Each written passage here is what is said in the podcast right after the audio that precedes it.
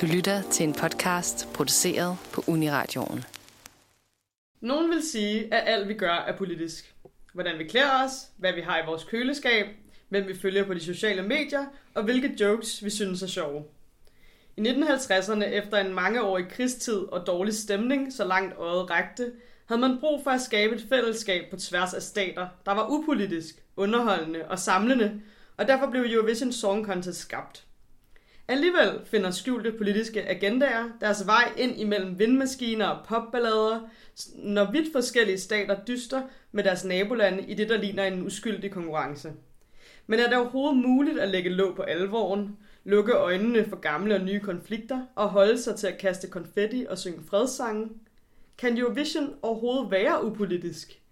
Det skal vi snakke om i dag. Velkommen til Eurovision Fan Club. Ja, hej Martine, Hej. og velkommen tilbage. Ja, tak for det. Og hej Inge, som også er med i dag. Ja, hej. Ja, og jeg hedder jo Amalie. Ja. Ja, nå, ja, vi øh, sidder jo igen i dag i min lejlighed på Amager, fordi at vores studier på Uniradioen stadigvæk er lukket, Mm. desværre.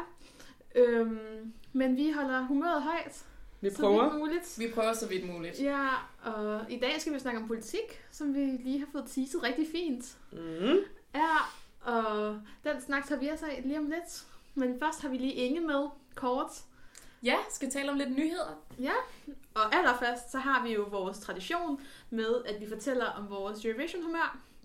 Og jeg vil da gerne lægge ud, fordi i går var der jo det, som Inge, du lige var inde på, som bliver kaldt for Super Lørdag. Ja, Øhm, hvor der er sindssygt meget Melodi Grand Prix på én gang. Og mit største fokus, det var øh, Andre Chancen i Sverige, som er det her opsamlingsseed, hvor at svenskerne finder fire sange mere, som også går i finalen, af dem, der ikke kvalificerede sig i første omgang. Og det var en meget spændende aften for mig, fordi jeg havde rigtig mange personlige favoritter med i Andre Chancen. Og det gik heldigvis godt. Jeg fik 3 ud af 4 med videre. Og derfor er mit humør øh, klarere og klarere. der var nemlig der var både øh, Clara Hammerstrøm, som sang øh, Beat of Broken Hearts, og Clara Klingenstrøm, der sang Behøver det inte det i dag på svensk. meget svensk. ja, og det er to meget store favoritter for mig. Så det er simpelthen mit humør i dag, og har været det også i andre, mange andre dage. Mm. Ja, så jeg er glad. Jamen, øh, jeg kører faktisk lidt i samme boldgade, fordi Ja. jeg har jo set øh, Dansk Melodi Grand Prix, øh, meget vigtigt, Mm. og øh, allerede lang tid før det blev sendt, så har jeg jo følt lidt med i det her nye band, Fyr og Flamme, som ikke er så nyt igen, fordi de har jo udgivet noget før. Men øh, de stillede jo op i går med Øvers på hinanden, og øh, den sang, den kan jeg ret godt lide. Jeg synes, man skal høre den, fordi at den er mega fed og retroagtig. Men også fordi jeg synes, det er noget sjovt, det der med, at her i coronatiden, når vi så skal begynde at gå i byen igen, og byen åbner, så er der jo ingen af os, der kan finde ud af det. Vi kan ikke finde ud af at Nej. snakke med nye mennesker, vi kan ikke finde ud af at danse længere. Så det er det der med, vi må lige øve os igen. Ja, det bliver sikkert rigtig akavet de første par gange. Det tror jeg nemlig også. Jeg tror virkelig, det bliver øh, super sådan social akavhed over det hele, når vi Mm. skal ud og være øh, mm, sådan udadvendte igen. Ja, det kan vi sociale mennesker. Ja, det bliver underligt. Nå, Ja. jeg har også et humør med i dag. Øh, Jeg har lige haft en øh, dejlig weekend sammen med min kæreste, hvor vi har hørt alle de her super lørdag sange fra Melodifestivalen og det estiske Grand Prix og Dansk Melodi Grand Prix. Øh, Men vi har især lyttet til øh, Danny Saucedos sang, øh, Dandy Dancer fra øh, Melodifestivalen, som er en af mine favoritter til at vinde, og Mm. virkelig min kærestes favorit til at vinde. Så det er mit humør i den her uge. Det er jo meget sjovt med Danny. Han blev jo slået på målstregen. Nej, det var en jordskrevet sejr, men han blev slået af Euphoria i 2012, hvor han troede, han skulle vinde. Det han ikke havde set komme var, at Euphoria var der. Så måske er det hans tur i år. Det havde været meget anderledes 2012, hvis det var Danny Saucedo, der havde stået nede i Baku. Men ja, måske ja. havde han også vundet. Det er der faktisk mange, der snakker om. Det er spændende. Mm, men det finder vi jo aldrig ud af. Nej, det gør vi ikke. Nej. Nå, jeg har forberedt nogle nyheder, fordi der sker simpelthen så meget her i foråret, når det kommer til Eurovision. Selvfølgelig er der rigtig mange øh, sange, der er blevet valgt rundt omkring i Europa til at repræsentere de forskellige lande. Vi har næsten fået halvdelen nu. Men øh, hjemme i Danmark, så har vi haft børne-MGP, hvor at Emilie, hun vandt med en sang om øh, sin lille søster, som hedder Ikke som de andre piger, i et øh, ganske imponerende show. Øh, mm-hmm. Og så har vi selvfølgelig også fundet vinderen af Dansk Melodi Grand Prix, de voksnes Melodi Grand Prix, og hvem der skal repræsentere Danmark ved Eurovision nede i Rotterdam i 2021. Og det var, som Martina også kom ind på, Fyr og Flamme med Øvers på hinanden, som havde en snæver sejr over Jean-Michels Beautiful, der i superfinalen, hvor de kun fik 3 procentpoint flere stemmer. Altså det var 37 procent, der gik til Fyr og Flamme, og 34 procent til Jean-Michel. Så ikke en overbevisende sejr, men dog stadig en sejr, som bookmakerne havde forudset. Mm. Så I, øh, jeg sad og så et Melodi Grand Prix øh, med min kæreste i går, og vi dansede og sang, og, øh, og vi hyggede os gevaldigt så meget, man nu kunne med showet. Hvad, hvad synes I om det? Altså, jeg kørte lidt sådan en toskærmsmodel, hvor jeg havde det svenske Melodi Grand Prix på fjernsynsskærmen, og så havde jeg det danske på computeren ved siden af. Og så mutede jeg lidt på skift. Men jeg tror, altså mit fokus lå jo mest på Sverige, fordi jeg synes, at det, jeg kan meget bedre lide de sange. Øhm, så det var lidt med, med et halvt øje, jeg så det danske Melodi Grand Prix. Øhm, men det jeg så, var jeg ikke så imponeret af. Mm. Men jeg synes, at det var fint at føre flamme Jeg synes, det var det bedste bud på en vinder, og et fedt navn og gode artister, og en fin sang. Mm. Altså, jeg var jo ret op at køre hele dagen. Jeg havde jo legnet en Melodi Grand Prix øh, dag af, hvor jeg sådan startede ud med at lave øh, fitness til alle de gode gamle MGP-sange. Og så, øh, og så ellers så forberedte jeg mig hele dagen med at lave fin mad og købe champagne, og jeg puttede glimmer i ansigtet og fik altså to venner på besøg. Og så, øh, og så så vi den her, øh, det her program, og, øh, og jeg var meget skuffet. Øh, jeg synes, det er utroligt så godt øh, et børne-MGP det var, i forhold til, hvor mm. dårligt et voksen-MGP det var. Yeah, Men det skal vi så også snakke om øh, i et andet program. Der kommer vi til at uddybe det meget mere med de her to programmer. Så kommer vi også til at tale om, øh, hvordan det kan være, det så ud, som det gjorde. Men det lader vi vente til en anden dag. Mm. Øh, hvis vi zoomer ud fra Danmark, så er der to store kontroverser i gang nede øh, omkring Middelhavet. Øh, det første er Kyberns bidrag, som blev offentliggjort her i øh, den her uge. Øh, Elena Zagarino, en græsk mm-hmm. øh, sangerinde, som øh, har sangen El Diablo, som skal repræsentere Kyberen i Rotterdam. Øh, der er dog kommet en stor klage ind fra den ortodoxe kirke på Kyberen, som mener, at sangen opfordrer til satanisme. Og det er simpelthen fordi, at Elena hun synger i den her sang, at hun er forelsket i El Diablo, og hun danser med ham i himlen med det enlige af helvede. Der er mange religiøse allegorier i, i sangen, og øh, kirken har været ude at sige, at de øh, med glæde gerne vil vinde Eurovision, men de vil ikke vinde Eurovision i djævelens navn. Så de vil gerne have, de har så sendt en øh, opfordring til regeringen om, at de skal trække sangen tilbage, øh, og simpelthen ikke lade hende komme afsted.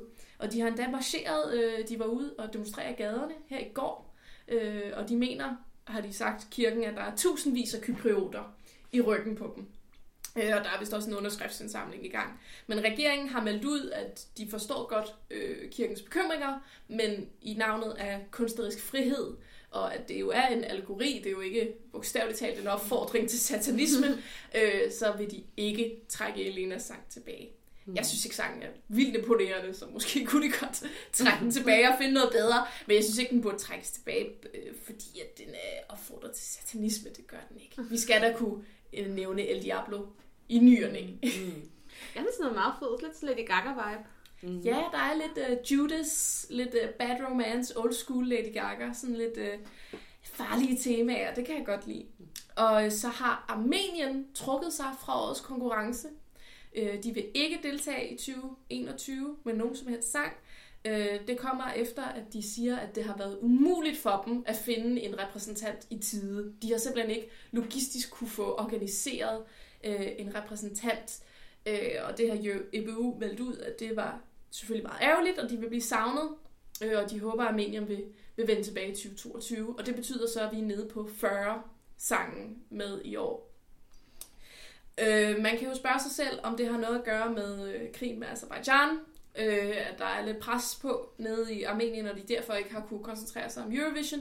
Øh, men det er vel også ret respektabelt, at de øh, trækker sig, fordi de ikke mener, at de kan finde noget, der er Armenien værdigt mm. øh, til årets konkurrence. Så tre minutter kortere øh, program nede i Rotterdam på grund af det. Ja. Desværre. Men det er jo set før, at landet trækker sig. Det er af politiske årsager. Ja, og det er også set før, at landet trækker sig økonomiske årsager, eller mm, bliver ja, tvunget til at tro Det er sket mange gange. Det er sket ja. et par gange. Hold da op, kølvandet på finanskrisen.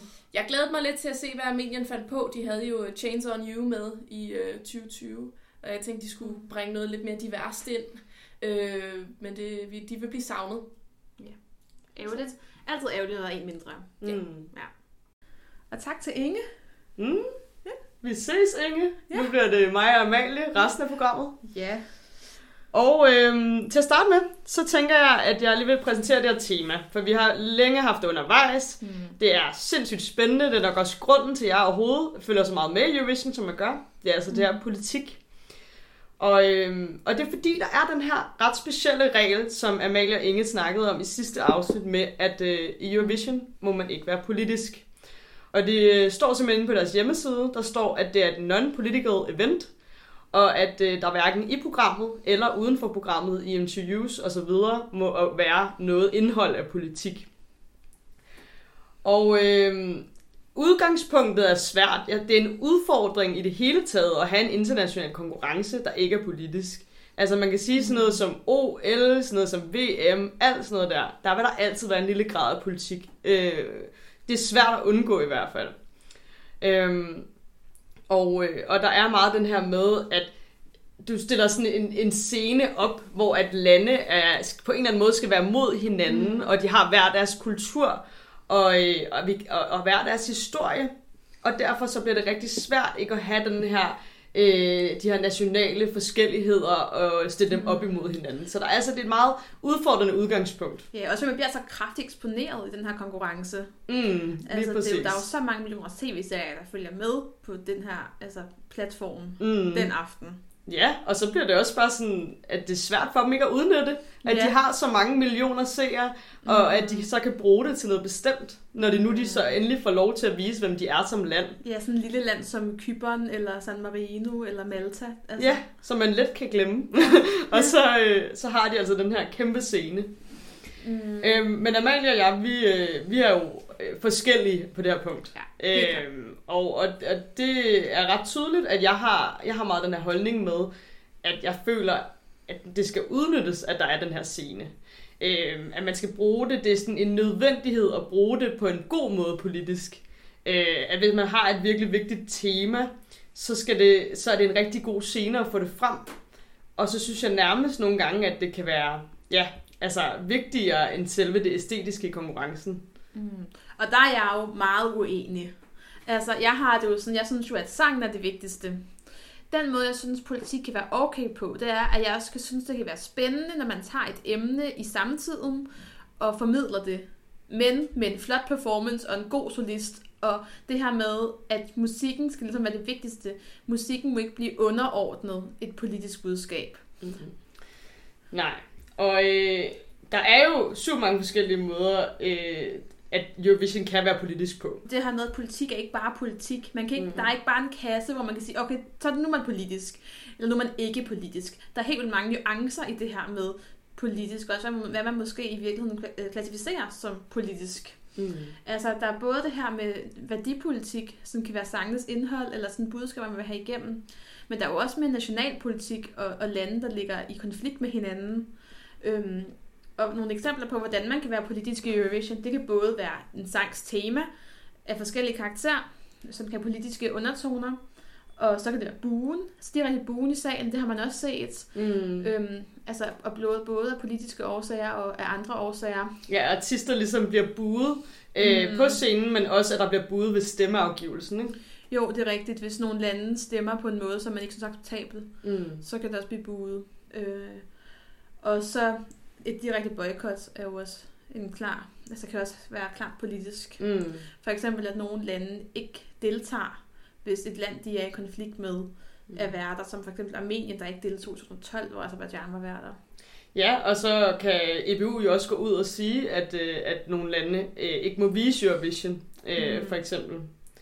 Øhm, så er der sådan noget som censur, altså at øh, der er nogle eksempler på, at lande de har valgt at censurere nogle forskellige Mm. landes optrædener, og bare sådan har lavet som om, at det, de ikke har været en del af det. Mm. Øh, at de ligesom sætter en pauseskærm på, eller et eller andet. Ja, eller hvis sangen har haft et indhold, som et land ikke kunne tolerere. Præcis.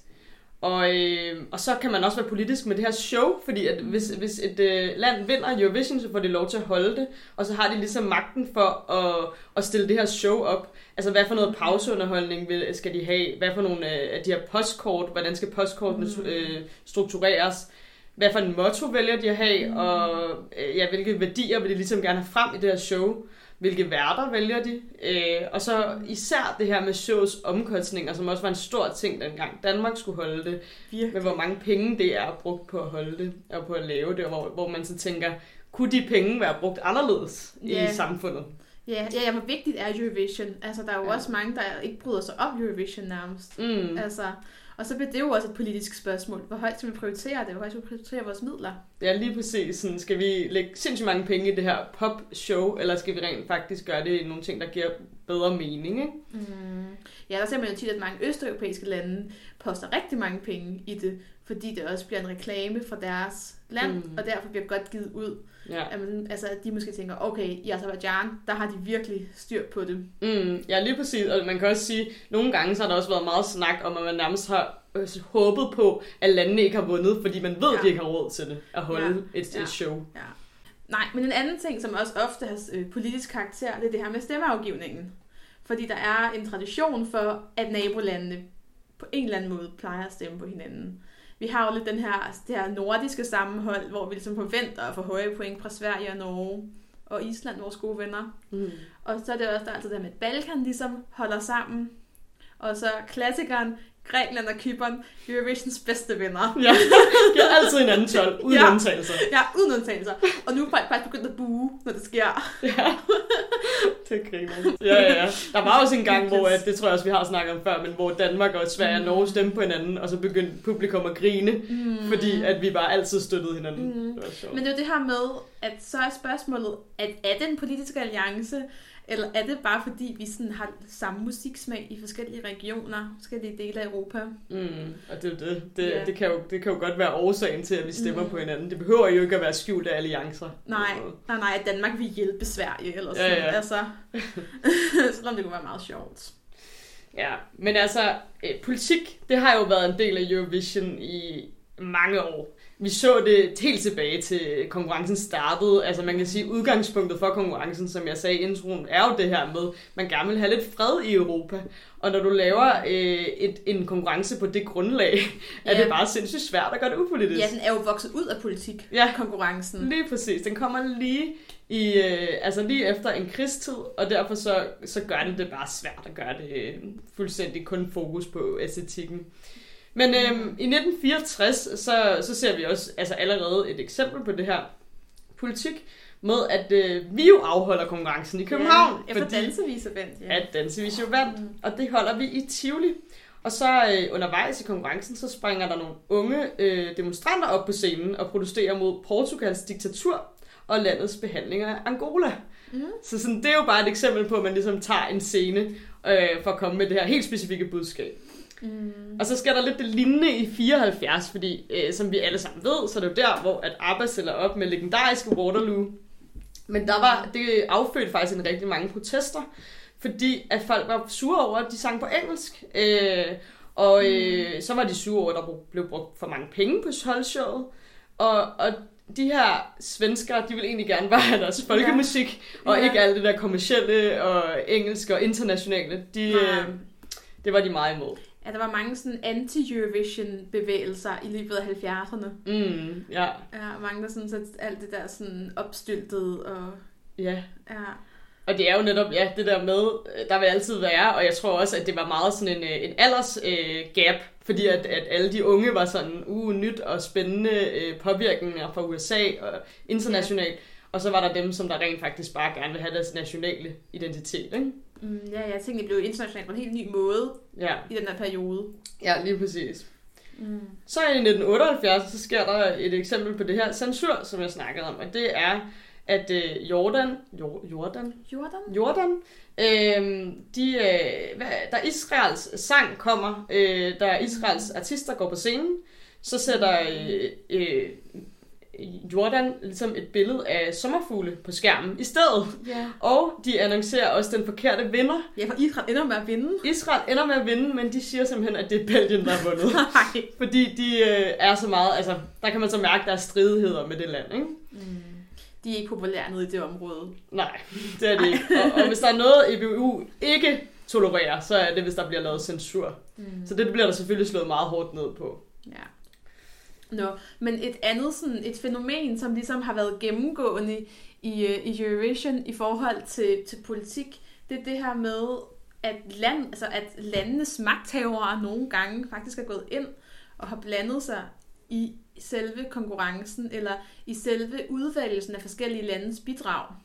Og det er jo netop, som vi snakkede om her øh, i indledningen, at det er en kæmpestor platform, og nemt kan tjene nationale interesser, og at der måske er nogen magthaver, der har en interesse i at fremstille deres land på en bestemt måde. Og det er jo også aktuelt her i 2021, hvor at Kyberen jo ikke har lyst til at have satanistiske referencer, Mm. eller at i hvert fald en del af det ortodoxe øh, præstesamfund Mm. ikke har lyst til det. Og det har været gennemgående øh, alle årene.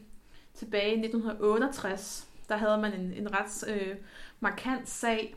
Det var jo 1968 var jo året, hvor alle troede, at Cliff Richard og hans legendariske nummer Congratulations skulle vinde Eurovision. Men, øh, men sådan skulle det ikke gå. Øhm, Franco var jo øh, diktator i Spanien på det her tidspunkt, og han ville øh, meget gerne have, have showet til Spanien. De havde nemlig ikke vundet på det her tidspunkt. Øhm, og Spanien havde oprindeligt fundet et bidrag, la la la, som vi er enige om er et ret frygteligt nummer. Ja. ja. Som blev sunget på katalansk. Og øh, det brød Franco sig ikke om. Ikke katalansk Mm. for, øh, for Spanien. Så kun ni dage før Eurovision-finalen skulle afholdes, der øh, fandt Spaniens tv-station en anden sangerinde, Michelle, som har få dage til at lære la la la på spansk. Og det ender med at være det, de stiller op med, og vinder meget kontroversielt over storfavoritten Congratulations. Ja. Og det, man, kan, man kan sige så, at det er heldigt, at der nærmest ikke er noget vers i sangen, så måske har det været okay let at lære, men ja. ja. Ikke så meget skal oversætte til spansk. Nej. Men endnu en sådan kontroversiel politisk krølle, det er faktisk, at Storbritannien jo ligger til at vinde, og vinde ret stort, men så giver deres gamle fjender Tyskland ingen point til Storbritannien, men giver i stedet for alle deres point til Spanien, som ender med at vinde over Storbritannien med bare et point. Så altså, der var virkelig politiske kontroverser det år. Og et andet eksempel på, at landets magthavere går ind og blander sig, kan man finde i Hvide Rusland. Og det er sket altså op til flere gange, at deres øh, præsident slash diktator, Lukashenko, han har gået ind og blandet sig i, hvilket, øh, hvilket nummer de skulle stille op med i Hvide Rusland.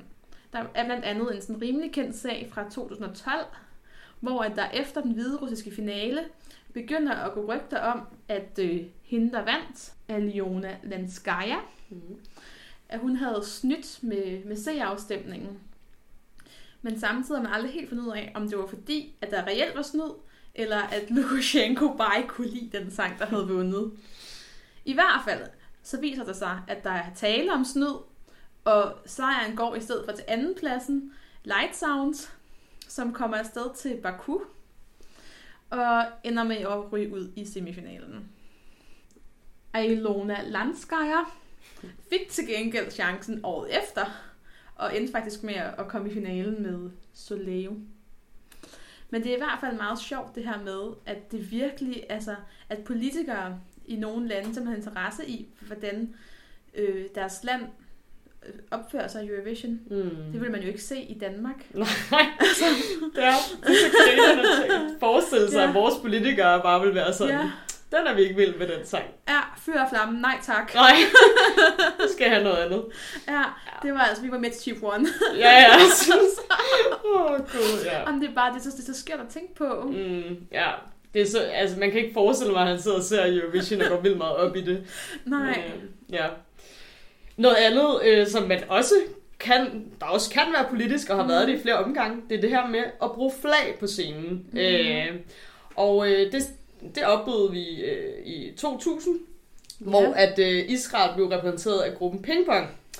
Og øh, det var en, en, en mærkelig optræden. Altså sådan, der var ikke, øh, man kunne ikke lige forstå, altså hvad skal den optræden? De synger, hvad de synger, Be Happy, Be happy. Be Happy, og render rundt i sådan nogle miniskirt, skirts, øh, og Mm. er sådan totalt, øh, har slet ikke styr på deres koreografi, og, Nej, jeg er samtidig sådan lidt erotisk øh, udfordrende. og Sådan. lidt erotisk udfordrende, og man Mhm. tænker, hvor skal den her sang hen?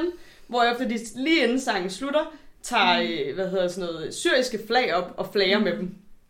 Øhm, som er rimelig tydeligt, at det så har været et politisk budskab ja. fra begyndelsen. Ja, også det med, at Israel har været i konflikt med Syrien ja. i en længere periode. Mm, det er det. Altså, så, så det, var, det var helt klart øh, en happening, der skete der på scenen. Ja.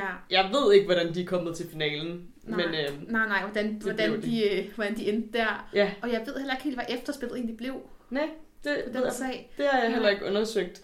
Øh, underligt var deres optræden i hvert fald. Øh, ja. Men den kom ikke nogen vej. Den kom ikke nogen vej, nej. Og, og det er nok også fordi, at folk bliver vrede over det, ikke? Så gider de ikke mm. stemme på det. Plus det var et rigtig dårligt nummer. Plus det var et dårligt nummer. Og det er jo også nogle gange det der med politik, at man spiller, hvis man skal have et budskab igennem, skal man jo også nogle gange have et fedt nummer, som ja. folk altså, engagerer sig i. Mm. For der er mange eksempler på sange med politiske undertoner, ja. men som var rigtig dårlige, og mm. derfor så fatter folk det ikke, fordi de ikke rigtig går op i den. Nej, altså. det er det. Øhm, ja, men i hvert fald i 2014, så havde vi vores egen Basim, øhm, mm. som vi jo kender fra X-Factor, og han havde den her sang, øhm, Cliché Love Song, som jeg jo faktisk ret godt kan lide. ja, den er, det er en klassiker. En ja, det er en klassiker. Og, øhm, og så, han havde det her kæmpe store danske flag på scenen. Det var kæmpe stort. Hele bagsiden var dækket af det her flag. Og mm. øh, jeg var meget overrasket over, at de havde, havde valgt det. Men man kan også tænke, hvorfor var det politisk? Øhm, og for det første, så var der den her snak rundt i de danske hjem, at der var nogen, der var vrede over, at han så der med brun hud, og så skal ja. repræsentere Danmark med det her kæmpe danske flag. Mm. Øh, og det er altså i 2014, og man tænker, at folk må være lidt mere moderne der. Men ja, det er virkelig vildt. Nogle egne af Danmark er ikke så glad, er ikke glad for det i hvert fald. Mm. Udover det, så, øh, så ender han jo faktisk med ikke at tage det her store flag med til finalen. Nej, det er kun i den danske finale. Det er kun i den danske finale. I det internationale, der lader han det blive hjemme. Og, øh, og det har han svaret på bagefter, var for, fordi han ikke vil støde de andre lande. Øhm, mm. Og der, der snakkede vi lidt om, hvad kan, hvordan, hvorfor kan det være det her? Og, og der, øh, der kom vi frem til, at det her med at flage med et flag, det har været en ret kontroversiel ting efter 2. verdenskrig. Fordi der jo var, det blev forbundet lidt med nationalisme. Og nationalisme, det er jo et, et, et, et øh, i den her tid. Helt klart. Altså, tysk nationalisme var jo simpelthen, altså, det var ja. man jo så bange for. Altså, alt det, der skete. Ja, og det vil man bare ikke samle. Så ligegyldigt, hvor nationale danskerne har været og, og er, mm. øh, så har det ikke altid været en let ting, det der med at flage for meget med et dansk flag. Nej, nej, fordi det er det med, at nationalisme fører til krig. Mm, præcis, ja. og det skal man bestemt ikke sammenlignes med. Mm-hmm. Øhm, så man har eksempler på mange andre lande, som har det lettere med det her med at flage med deres flag. Basim han valgte i hvert fald at blive, blive hjemme, det her danske flag. Mm. Øhm, så har vi 2019 bandet Hatai. Jeg tænkte også lige før, da du sagde, at man skulle have en god sang, når man havde et politisk statement. Den her ja. sang var faktisk god. Ja, fed og flot produktion. Og... Ja, mega god melodi mm. og øh, sindssygt flot sceneshow. Øh, med de her meget, meget voldsomme dragter og en gagball øh, og ja. i baggrunden, der sidder der på øh, ham, der spiller trommer. Mm. Øhm, men Hatai, de har jo den her øh, sang, øh, som også... Øh, hvor de synger hadet vil sejre. Så den er meget politisk, og der er ikke nogen, der forstod det, fordi det er på islandsk. Nej, og nok også måske så en ironisk hadet vil sejre. Altså, yeah, fordi de er jo meget venstreorienterede, mm. Hatari. Ja, og det var meget tydeligt. I hvert fald så, øh, så var man hele tiden bange for, at de ville være politiske, som jeg også snakkede om i sidste mm. udsendelse, fordi de flere gange har sagt nogle kon- lidt kontroversielle ting i interviewsene. Ja. Mm. Så man var opmærksom på, at dem skal vi passe på. Og det, der så sker, det er, at de ikke er politiske i deres show. Øh, der er ikke nogen, nogen flag der eller noget som helst. Men når vi så når til, til Green Room, hvor de får deres 12 øh, point, der filmer yeah. de jo altid over på dem, der får 12 point. Mm. Og der øh, ser Hatay så sit snit til at vise de her palæstinensiske flag. Altså aller sidste kameraskud på bandet ja. i Eurovision, mm. lige indtil slut. Og de skynder sig jo selvfølgelig i EU med at fjerne det kamera fra dem i en fart. Øhm, men publikum har set, at de buer, Øh, og så senere på, på, på aftenen, der er der jo faktisk flere palæstinensiske flag. Fordi så er det Madonna, der optræder, og hendes dansere har altså på numsen palæstinensiske flag. Som er, ja, virkelig, og det er jo fordi showet jo blev holdt mm. i Israel i 2019, øh, efter at Choi vandt med Netta. Mm, men alligevel vildt, at det er arrangørernes egen pauseunderholdning, der ender med at, at, at protestere mm. mod Israel. Det synes jeg også er så vildt, og jeg tror, at det har været, det er noget, de ikke har fået fortalt, eller, eller de har i hvert fald snedet sig til at få det med her. Øhm, og ja, meget chokerende, og jeg synes, det var et dejligt frisk pust til Eurovision med lidt drama her. Ja. Ikke? Og Hatari optræder også senere på Roskilde Festival øh, i Danmark, øh, hvilket er meget sjovt. Ja, ja, og får jo sådan ret meget momentum ud af deres optræden Ja. i Eurovision. Så det lykkedes for dem. De fik så også en bøde, Ja. som vi jo snakker om sidste gang. Ja. Og et budskab igennem til mange millioner mennesker. Ja, det må være det værd. Det tror jeg også. Men en, en, ting, der altid har fyldt i Eurovision, det er ligesom den her opdeling af øst og vest. Fordi der skete jo det efter 2. verdenskrig, at Europa blev delt i to. Og vi får jerntæppet ned igennem Europa, hvor at øst og vest, altså man kan jo ikke komme, komme mellem de to dele, særligt lidt i hvert fald. Mm-mm. Og øhm, frem til murens fald, så er Eurovision simpelthen kun en vesteuropæisk konkurrence. Østeuropæiske lande deltager ikke, og de har faktisk heller ikke rigtig lov til at sende det. Øh, deres øh, landets regeringer. Øhm, og muren falder jo så i 89, og i 1993 kommer de første østeuropæiske lande med. Og de kommer, der kommer så flere og flere til i løbet af 90'erne. Og midt i nullerne har stort set alle østeuropæiske lande haft deres Eurovision-debut. Mm. Ja, og det er jo øh, ja, det er meget interessant det her netop med, at det starter med at være en vesteuropæisk konkurrence, og mm. det ses rigtig tydeligt i forhold til, som meget bekendt, så er øh, Tyskland jo delt op, mm. og, øh, og vi har altså øh, Vesttyskland og DDR, mm. og det er så Vesttyskland, der er Ja. deltager, og de hedder også Vesttyskland. Mm. Ja, er det, må ikke være med. De måtte ikke være med, nej. Øhm, og, øh, og Vesttyskland stiller sig op i 1982 med sangen Ambition Frieden med Nicole. Mm. Øhm, og, og det her er den her rigtig søde øh, pige, der sidder med en guitar helt fredeligt midt på scenen og synger den her sang om fred.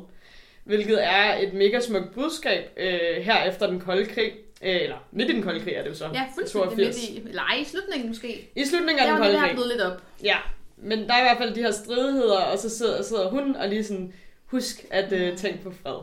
Og det var især smukt, fordi at, øh, det, er, det er ikke nogen hemmelighed, at tyskerne måske faktisk har haft øh, fået lidt dårlige point i Eurovision i starten, fordi Tyskland er, øh, øh, har ikke været et særligt godt lys efter Ej, en de verdenskrig. var meget upopulære de første øh, årtier efter. meget upopulær, især i Danmark. Mm. Øhm, og, øh, og de får så 12 point fra Israel. Hvilket er jo spændende, når man tænker på hele jødekonflikten og øh, de rigtig mange jøder, der blev øh, sendt til koncentrationslejre igennem krigen. Så øh, det, var et, et, det var et vildt politisk budskab. Helt vildt. Og, men måske også sådan et eksempel på, hvordan Eurovision også kan forene lande, som har ligget i konflikt. Ja. At, at politik kan både ligesom vokse i Eurovision, Mm. mm. men det kan også på en eller anden måde fordufte. Ja, på en eller anden måde var det sådan en smuk besked fra Israel i okay Tyskland. Mm. Vi har accepteret jer nu. Mm. Øhm, ja, Ja. Så i 2001, der øh, vinder Estland i Danmark. Og Estland er et øh, interessant land på den måde, at det jo selvfølgelig også har været en del af jerntæppet og Sovjet. Mm. Øh, og, og Estland har så været kendt for deres musikalske tradition, men hver gang de har demonstreret, så har det ikke været voldelige demonstrationer, det har simpelthen været musikdemonstrationer. Så de har, øh, de har sunget deres budskaber frem. Øh, og og i, i 2001, der vinder de, og, og det her, det betyder også, at, at i Estland har man haft det meget positivt omkring Eurovision i det hele taget, fordi at man har den her meget tætte forbindelse med sang og musik. Mm. Så, så modsat Danmark, der, har, der er det en stolt tradition, Eurovision, Meget. i Estland. Og så er det også et markant år, fordi det faktisk er det første land, Estland er det første østeuropæiske land, der vinder Eurovision. Mm. Ja, Og helt det vildt. ja, er jo også en markering af, at nu er de ligesom med i konkurrencen for mm. alvor. Ja, helt sikkert. Øhm, og Østeuropa kommer til at fylde rigtig meget i nullerne. Ukraine vinder i 04. Letland vandt i 02. Men Ukraines sejr ender blandt at blive meget interessant sådan fra et politisk perspektiv. Fordi de jo så skal holde showet i 05, som er samtidig med, at der foregår det, man kalder den orange revolution i landet. Som er sådan en, øh, en, en revolution, hvor man gerne vil have sådan mere demokrati i Ukraine. Og det bliver for det første interessant, fordi det kommer til at fylde meget i, øh, altså op til, at man skal arrangere Eurovision 2005, fordi at der er meget kaos i landet, og også fordi, at øh, vinderen fra 2004, Ruslana, der vandt med Royal Dances, hun bliver en meget sådan, aktiv stemme i den her orange revolution. Og selv går på barrikaderne oven på sin sejr og sit momentum. Ja. Og så ender Ukraine faktisk med at, i finalen i 2005 at stille op med en sang om den orange revolution, mm. som så ikke klarede sig lidt godt, men de havde ligesom den orange revolution, og det her med, at de havde dansere, der havde håndjern på, og sådan noget på scenen. Ja. Altså, Der bliver det virkelig tydeligt, Ja. øh, at der er et politisk budskab. mm, og at politiske events også afspejler sig i Eurovision, Mm. Ja. og at Eurovision er også en del af, af historien. Mm. Ja. Øh, men ja, Østeuropa fylder som sagt rigtig meget i, øh, i nullerne. Også i og med, at alle de østeuropæiske lande efterhånden er kommet med. Og det gør, at rigtig mange af de gamle vesteuropæiske lande ender med sådan, eller kommer til at træde lidt i baggrunden, og derfor begynder at snakke om den østeuropæiske mafia. Fordi at de østeuropæiske lande begynder at klare sig rigtig godt. ja. Og rigtig mange er sure over, at de stemmer på hinanden. Og det kulminerer faktisk i 2007, hvor man har, dengang havde man jo kun én semifinale, og hvor det ender med, at det kun er østeuropæiske lande, der går videre fra den semifinale. Og så Tyrkiet. Og det er der rigtig mange vesteuropæiske lande, der bliver rigtig, rigtig sure over. Og Østrig ender faktisk med at trække sig i protest, og vender først tilbage nogle år efter, hvor øh, juryen ligesom er blevet veletableret. Til gengæld så ender Tyrkiet med at trække sig, efter juryen bliver introduceret. Fordi at de synes, det er uretfærdigt, at de ikke får- fik så mange stemmer af juryen. Ja, det er altså Ja. sjovt, for det bliver, det bliver det bare så tydeligt, at der var Mm. mm. et, et, et skæld mellem øst og vest, Ja, som var meget tydeligere, Mm. mm. end vi ser i dag. det var der. Det er jo i dag, at, sådan, at der er meget mere balance i det. Mm. Men det var også meget det her med, at de østeuropæiske lande spillede rigtig meget på performance og på ligesom øh, dans og, Mm. og måske også sådan, altså, at kvinderne spillede meget på deres øh, ydre. Ja, Altså, så man meget. der er helt sikkert en anden tradition, øh, musiktradition Mm. der. Ja, så var der jo det der med Azerbaijan, der var vært i 2012, Mm. og, øhm, og de solgte sig selv for at være frit og moderne land, og, øh, og det var selvom, at demokratiet haltede rimelig meget, Ja. øh, som man jo ved. Og, øh, og så da Tyskland så skal give point, så skete der noget, som var mm, vildt, og det var det her med, at Mm. de sendte en direkte besked til Mm. mm. Azerbaijan. De siger øh, følgende, i aften kan ingen stemme på deres eget land, men det er godt at kunne stemme. Det er godt at have et valg. Held og lykke på rejsen mod demokrati, Azerbaijan. Europa holder øje med jer. Det var ret vildt. Det er nærmest af en trussel. altså sådan, det var sådan rimelig ja, Mm. øh, dramatisk. Men også det forløb, der havde været op til Eurovision i Azerbaijan, hvor de ligesom ville have den her store, flotte Crystal Hall, der skulle Ja. ligge ud til vandet. Mm. Og de ender jo med at rive en masse boliger ned, og Ja. nogle mennesker, der bliver hjemløse, og ikke, de ikke lige får genhuset så, så, Mm. så elegant. Det var vigtigere for dem at fremstå som en, Mm. som en, øh, en, en nation med meget velstand, og som var meget Mm. velfungerende, end, end det var at passe på deres øh, Ja. fattige beboere. Ja, ja. Altså sådan, ja, Ja, det så ikke så godt ud. det så ikke godt ud. Nej. Og et andet land, som også altid er kendt for kontroverser, vi bliver simpelthen nødt til at nævne dem. Mm. Og det er Europas største land, Ja, Rusland. bølge, bølge nummer et i Det er Europa. det virkelig. Der er altid bøvl med Rusland. Ja. Altså, det gik meget godt lige de første par år, men altså, ret hurtigt skulle det vise sig, at de havde så svært ved at, Ja, at gøre, som man skulle, det forfølge reglerne. De debuterede faktisk allerede i 1994, få år efter murens fald, Mm. og efter mange gode placeringer tilbage i nullerne, rigtig mange flotte anden- og tredjepladser, så vinder de endelig i 2008, og deres Eurovision i 2009 skal vise sig at blive det dyreste Eurovision nogensinde. Ja, og det er øh, ret vildt at tænke på, fordi i, under hele Sovjetunionen, der måtte man jo, som du også sagde før, der måtte man ikke se Eurovision. De Nej, sagde, overhovedet. at det var fremmed propaganda fra Vesten, Mm. så ingen af de lande, for eksempel Estland, som var det her Mm. musikland, de måtte ikke se det. De blev nødt til at se det ulovligt, hvilket mange faktisk gjorde. Mm. Øhm, men ja, i, i sommeren øh, 2008, der bryder der altså krig mellem Rusland og nabolandet Georgien. Og den her krig, den varer kun 6 dage. Men øh, Georgien var stadig vrede på russerne, og da det så skulle holdes i Rusland i 2009, der, øh, der vælger Georgien så at stille op med popgruppen øh, Stefan øh, and 3G. Ja. Ikke, hvordan man lige udtaler det, men, men med sangen We Don't Wanna Put In.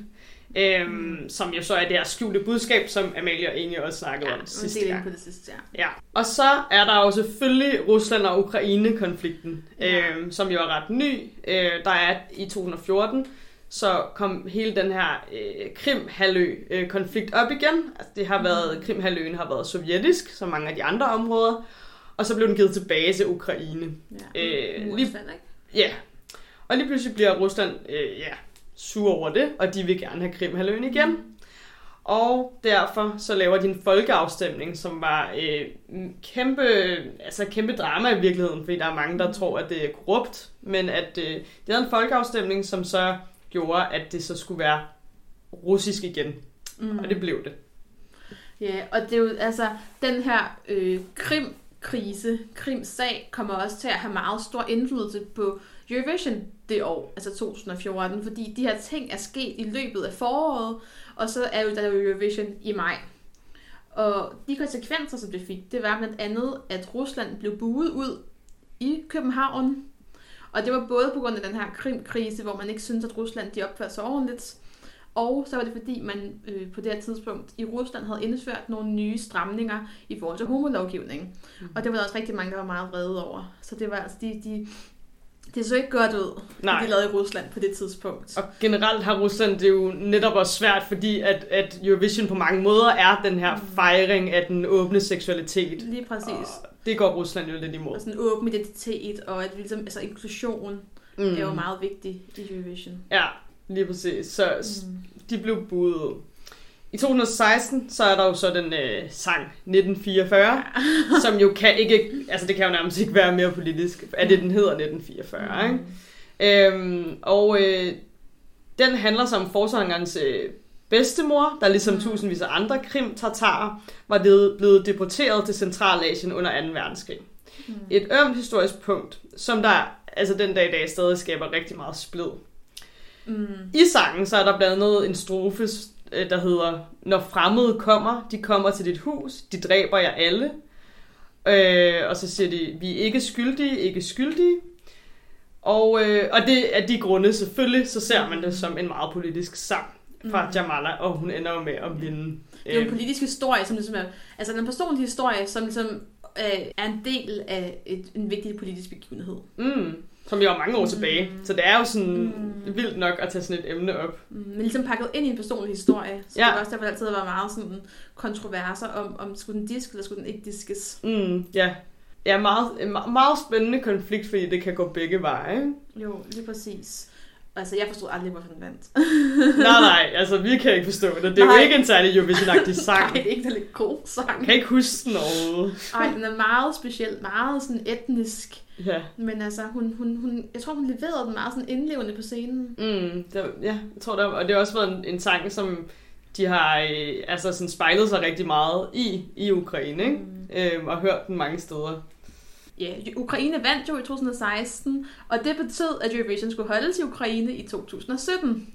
Men der var igen problemer med Rusland, fordi Rusland, de ville gerne deltage, men de ville ikke transmittere programmet. Og, og det måtte man ikke. Det sagde UBU. Man skal både transmittere og deltage. man må ikke bare... Øhm, og det endte faktisk med, at Rusland, og det var få uger inden programmet skulle til at altså, gå i gang med forberedelser, de ender med at, at trække sig, fordi de, ikke, altså, fordi de ikke kunne blive enige om en, en, en færre måde at deltage på.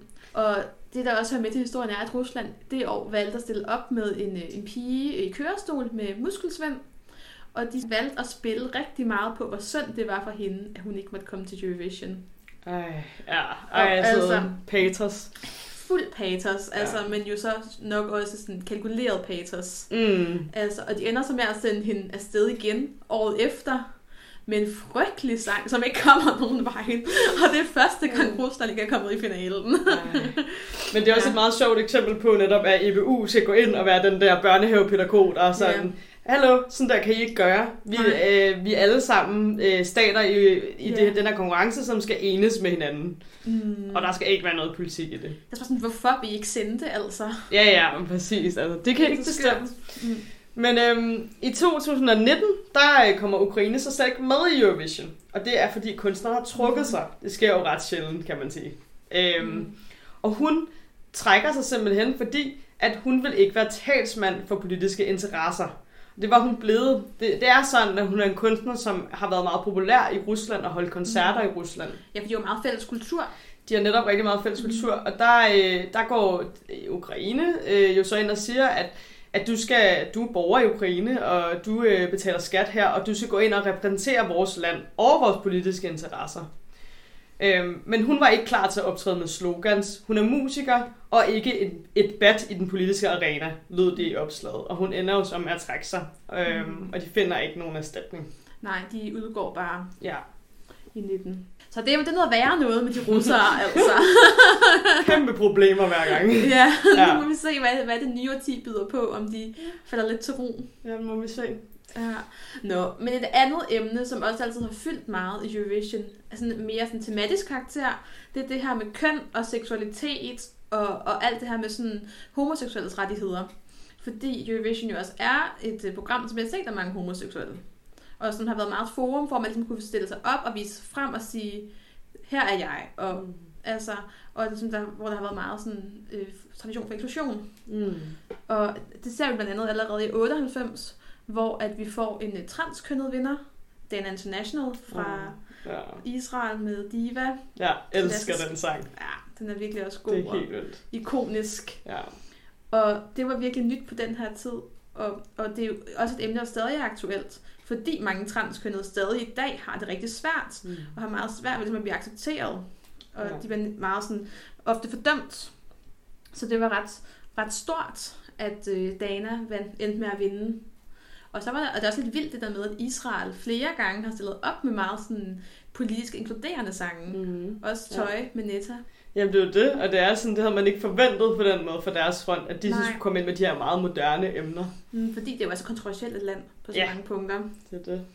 Og en anden sag, man jo kan komme udenom, når vi snakker om køn, identitet og homoseksuelles rettigheder, det er jo selvfølgelig Conchita Wurst. Ja. den ikoniske vinder fra 2014. Og Conchita endte jo på mange måder med at blive sådan symbolet på, at man ligesom kan være, som man er, og symbolet på sådan fri kønsidentitet. Vi husker det nok alle sammen, at Conchita stiller sig op i øh, stor glimmerkjole med langt hår og et fuldskæg. Mm. Fuldstændig ja. sindssygt ikonisk. Altså, mm. Mm. legendarisk optræden. Det må man sige, det blev den i hvert fald, og et Mm. kæmpe fænomen. Ja. Og også det her med, at Conchita jo på aftenen efter, at, altså, at de har vundet Østrig, stiller sig op og siger, This night is dedicated to everyone who believes in a future of peace, of freedom. You know who you are. We are a unity. And we are unstoppable. Ej, simpelthen så stærkt. Ja, yeah, altså det blev jo, der, altså det blev jo en kæmpe hype, og en, altså kæmpe ting det år. Mm. Men jeg har aldrig brugt mig særlig meget om sangen. Mm. Nej, det siger du. Nej, det siger jeg. Altså, jeg tager fast på det stadigvæk. Det var en af dem, jeg havde i bunden sangmæssigt det år. Og det er sådan... Altså, i Grand Prix-kredse var Conchita Wurst faktisk allerede inden finalen, og inden hun stillede op, kendt i forvejen. Fordi hun allerede havde deltaget i det østrigske Melodi Grand Prix to år tidligere, og var blevet nummer to med en sang sådan mere i Eurodance-genren, og med et mere direkte budskab, som hed, eller i hvert fald i titlen, That's What I Am. Åh, oh, ja. Altså, som var sådan, som man kendte godt til Conchita, og det var, det var sådan, det var ikke en, en super sang. Mm. Øhm. Og så vælger Østrigs TV sig selv at sende Conchita, altså, hvis man vandt uden, uden modstand der i 14, og så med den her Bond-inspirerede sang, Rise Like a Phoenix. Mm. Men dengang i Eurovision-kredse, der var ikke nogen, der snakkede om den sang på forhånd. Det var ikke, altså, der, der, var, der var ingen hype sådan op til showet. Der var det meget øh, Armenien og Sverige, som var favoritter. Det sker ligesom i Grand Prix-ugerne i København, hvor det bare sådan bliver et kæmpe fænomen, og så bliver det også flot på scenen og sådan. Men det ender simpelthen med, at der sådan op til showet er fuldstændig udsolgt af østriske flag i København. Ja. Så de ender simpelthen med at begynde at sælge Pride-flag i stedet for. ja.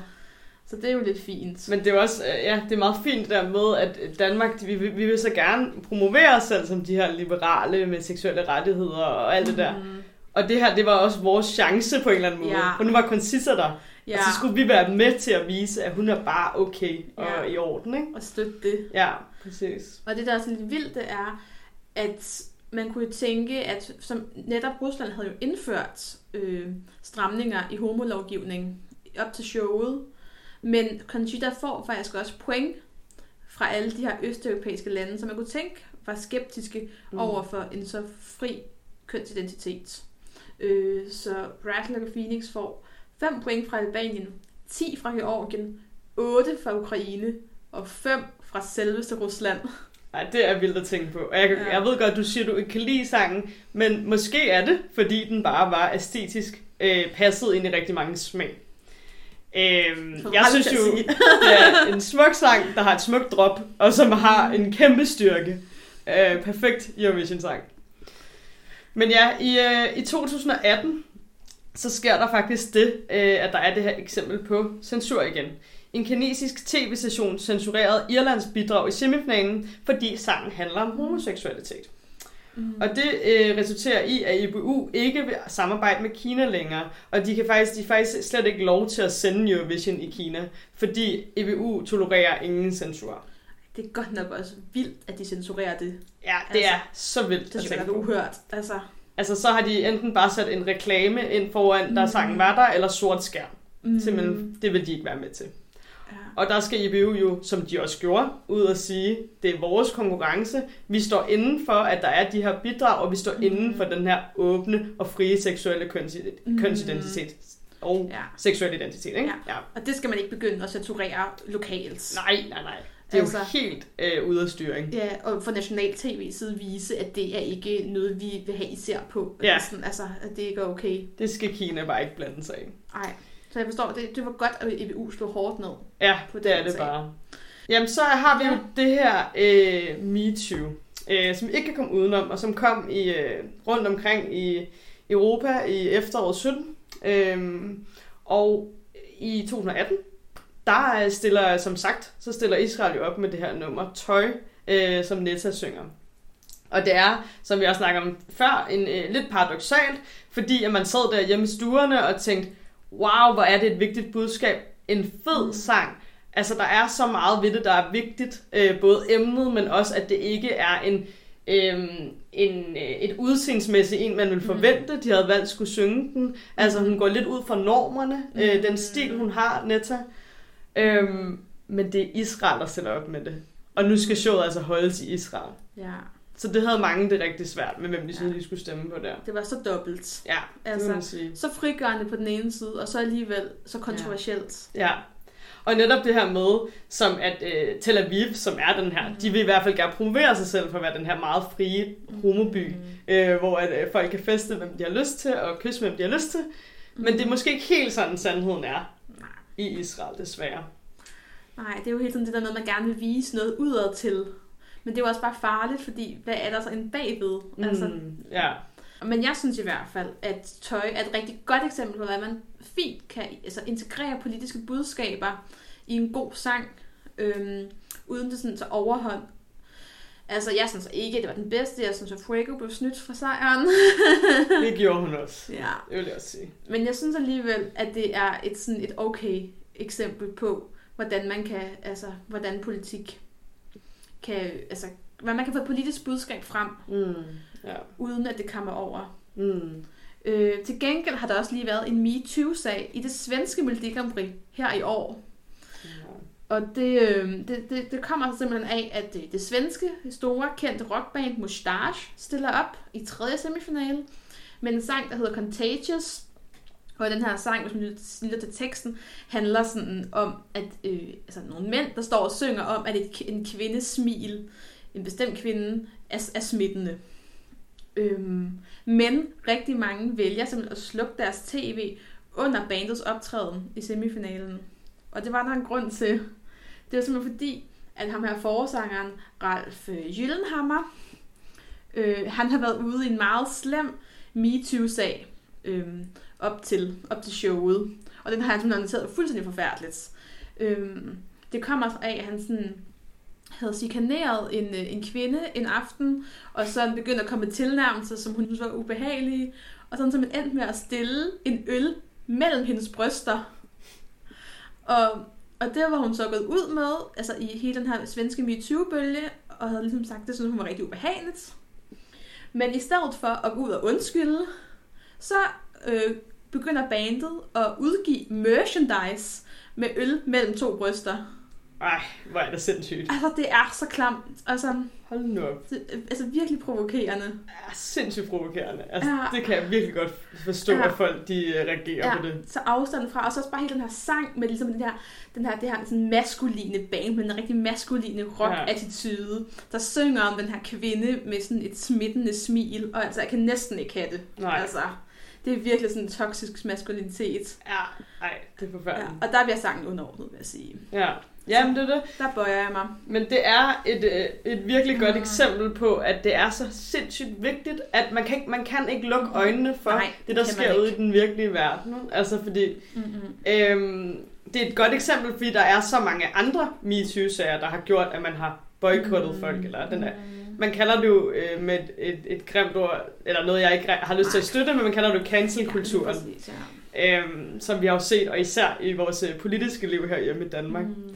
Så det er et meget godt eksempel på, hvordan Eurovision spejler Ja. øh, samfundet i høj grad. Men også det her med, at det jo er efter MeToo brød igennem, at mm. Mm. det her er sket. Altså Ja. fordi, jeg kan godt nogle gange synes, det kan være sådan lidt der med, at så vil man ikke høre Michael Jacksons musik mere, som man jo er Mm. vokset op med. Ja. Det kan jeg synes er svært, fordi jeg faktisk synes, det er reelt gode sange. Mm. Men det her med et nyt nummer, der kommer ud, og en forsanger, der reagerer sådan her Mm. efter Ja. følgende, der, der er det simpelthen ikke okay. Nej. Ja, og det, det, det leder os jo faktisk helt naturligt op, op til vores øh, sådan afsnit diskussion, som vi har været lidt inde på. Vi er begge to lidt uenige. Mm. Men det her med, altså, hvor går grænsen? Altså, hvornår må der gerne være politik? Øh, hvornår må der ikke være det? Øh, kan man undgå det? Og, øh, og jeg synes jo, at ikke man kan undgå det. Jeg synes, politik er i alt. Jeg synes, politik er i vores sprog. Hver eneste ting, vi siger, det er præget af noget politisk. Og det, det er måske også et, et vildt øh, statement at komme med, men, men især når man har sådan en konkurrence som, som Eurovision, som er en kæmpe international konkurrence med sygt mange millioner, millioner seere. Det bliver vist i medierne, det er offentligt tilgængeligt. Derfor så er det automatisk politisk. Ligesom store sportsbegivenheder også altid vil være det. Så ligegyldigt hvad, synes jeg, at de valg, man tager, når man laver sådan et show, øh, det, det er politisk. Mm. Og jeg synes også, at det er øh, derfor, det gør det interessant. Mm. Og derfor jeg også har lyst til at se det, fordi jeg synes, Eurovision kan noget. Hvis det bare var ballader og tomme, tomme ballader og romantik og alt det her, så tror jeg faktisk ikke, det vil sige mig så meget. Jeg, jeg synes, at det er en øh, fed konkurrence, fordi der er noget på spil. Mm. Og det, der er på spil, det er øh, den måde, vi arbejder sammen som, som europæisk øh, kontinent, og, og hvordan vi, vi øh, danner vores øh, kulturelle identiteter, og hvordan de på mange måder smelter sammen. Mm. Ja, men du, du har det jo lidt anderledes end mig. Det du siger der, det er jeg faktisk på rigtig mange måder enig med dig. Når du sætter det op på den måde, så er jeg, nikker jeg genkendelse alt, hvad du siger. Mm. Altså, jeg tror bare, jeg, at man bliver nødt til at trække en eller anden form for grænse. Altså, mm. det her med, at der, vi kan ligesom ikke bare... Altså, vi bliver nødt til at have nogle, nogle rammer. Vi kan ikke bare gå, altså, gå, fuldt politisk. Mm.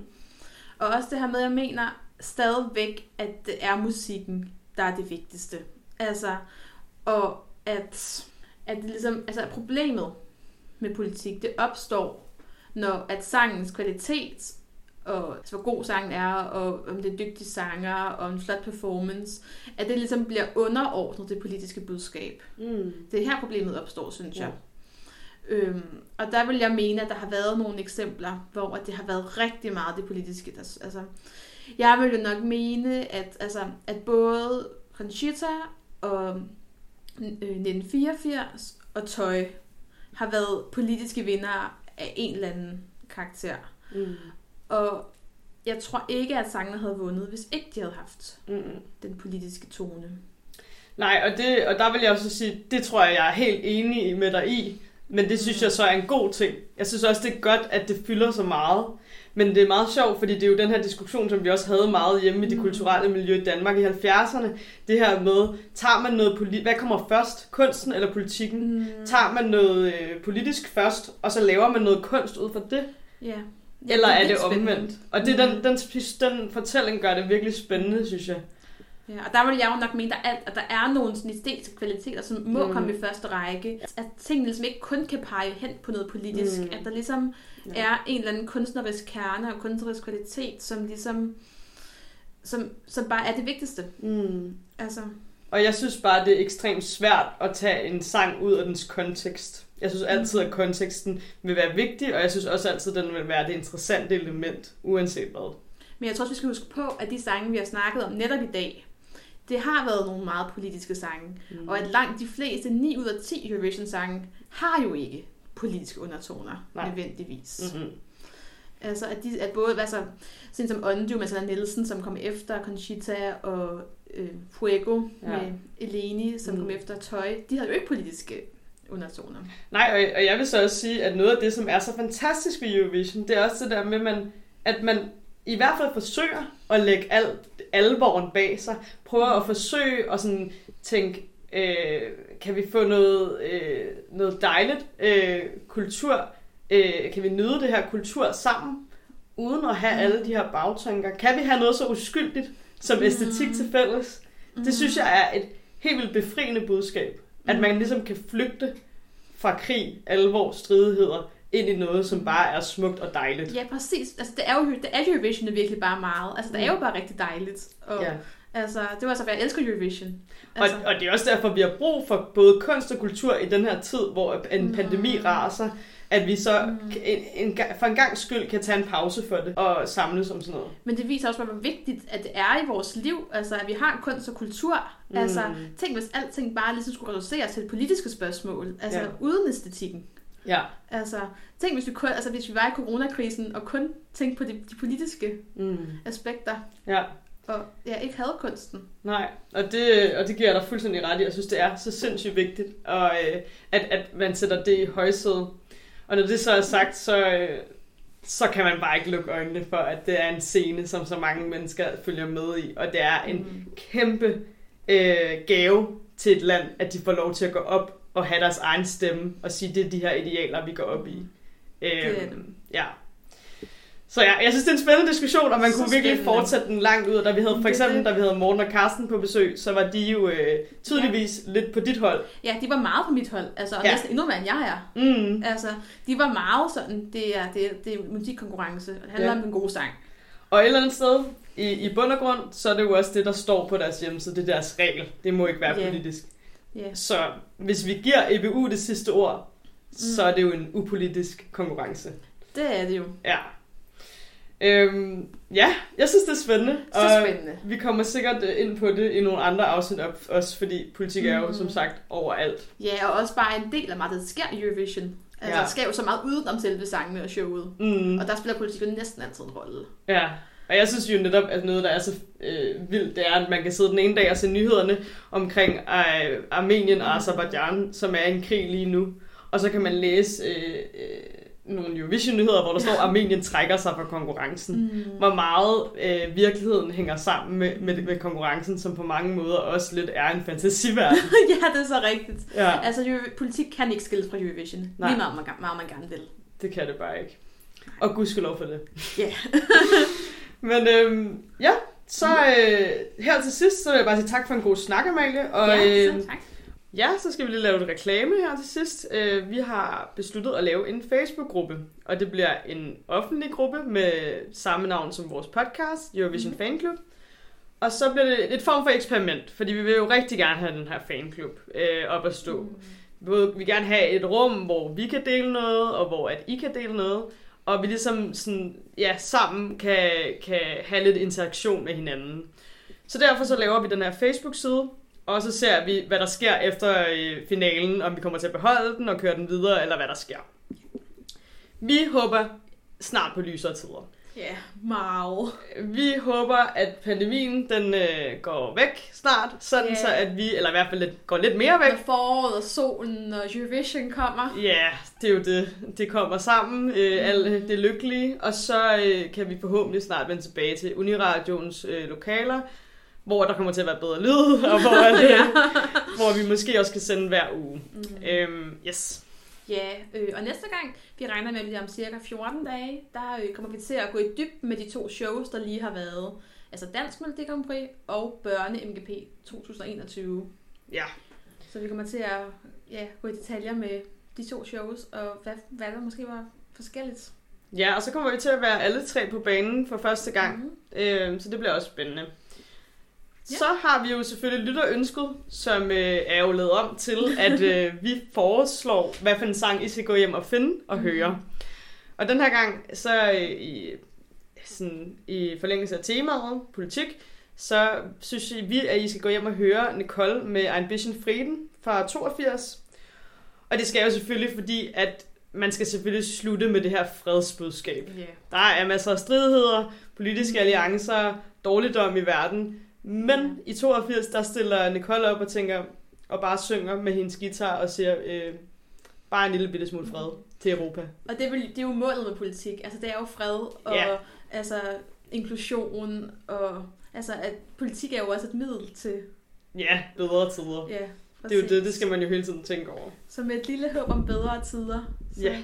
så når vi er afsted med Ambition Frieden. Det gør vi i hvert fald. Og så vil vi sige tak for i dag, og vi glæder os til, at vi lyttes ved en anden gang. Tak for i dag. Tak for i dag.